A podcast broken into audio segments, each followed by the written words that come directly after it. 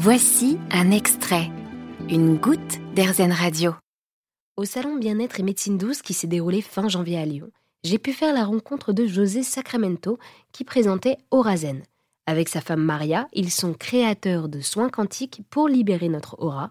Maria arrive d'ailleurs à voir les auras de chacun et ainsi libérer les entités mauvaises constituant cette aura. Pour mieux comprendre, j'ai demandé à José de nous expliquer ses soins. Euh, j'aime pas le mot thérapie parce que le, mot thérapie euh, engendre souvent plusieurs séances, alors que nous, ça serait plutôt un soin où en une seule séance, on va libérer une, deux, trois, quatre, euh, X entités. Voilà.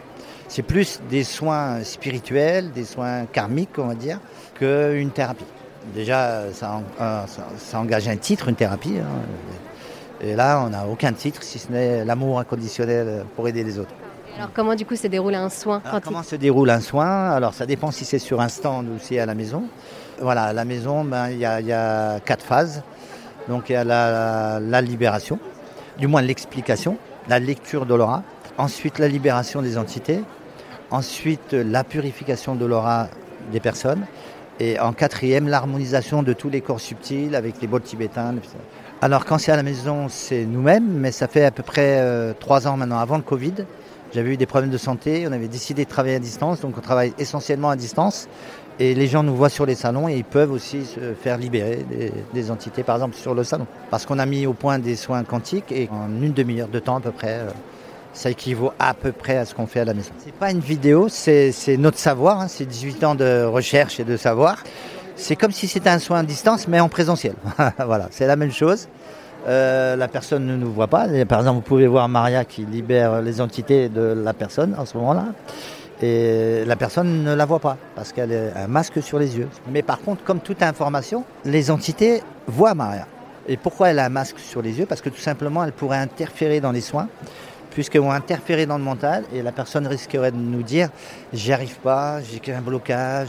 Le fait qu'elle soit masquée, il n'y a pas les yeux et les entités ne peuvent pas voir à travers les yeux de la personne. Comment se sentent euh, ces personnes après un soin quantique? Alors, ce que, ce que disent les personnes souvent, c'est comme s'il y avait un poids en moins. Ils sentent déjà, première chose, c'est plus léger. Et après, comme il y a du mental et de l'émotionnel, ce qui se passe, ça, ça disparaît. Mais c'est les autres qui le voient. Par exemple, s'ils nous amènent une attitude de colère, réagir comme ça. Et eh bien l'autre dit, mais tiens, c'est marrant, elle ne réagit plus euh, aussi violemment. On redevient nous-mêmes. Des fois, on ne sait pas qui on est, si on a été souvent avec les autres. Alors, comment est-ce que euh, vous faites pour euh, un peu donner de la crédibilité? Parce que finalement, les gens peuvent être un peu réticents face à ces histoires d'aura, face à ces histoires d'entité la crédibilité, c'est simple. Hein. Quand la personne s'assoit euh, en face de Maria, euh, la crédibilité, euh, elle, est là. On va dire que si vous preniez une personne au hasard, vous lui demandez la lecture d'aura, généralement les gens restent bluffés parce que c'est pas de la voyance. C'était Maria ne peut pas savoir tout ce qu'elle dit. Elle va pas dire.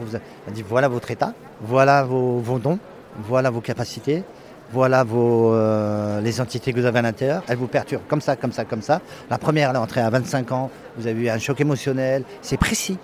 La crédibilité, en fin de compte, c'est la précision de la lecture. Sur le stand, une femme venait de vivre cette expérience quantique et j'ai voulu savoir comment elle l'avait vécue. Bien, bien, bien. C'était assez. Euh, je me sens détendue.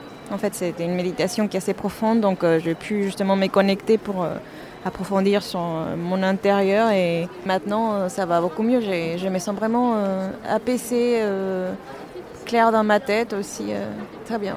Et là, j'ai du mal à revenir un peu au monde réel en fait. Mais non, c'était bien, ouais. Merci beaucoup José pour nous avoir parlé d'Orazen. Vous avez aimé ce podcast Erzen Vous allez adorer Erzen Radio en direct. Pour nous écouter, téléchargez l'appli Erzen ou rendez-vous sur rzen.fr.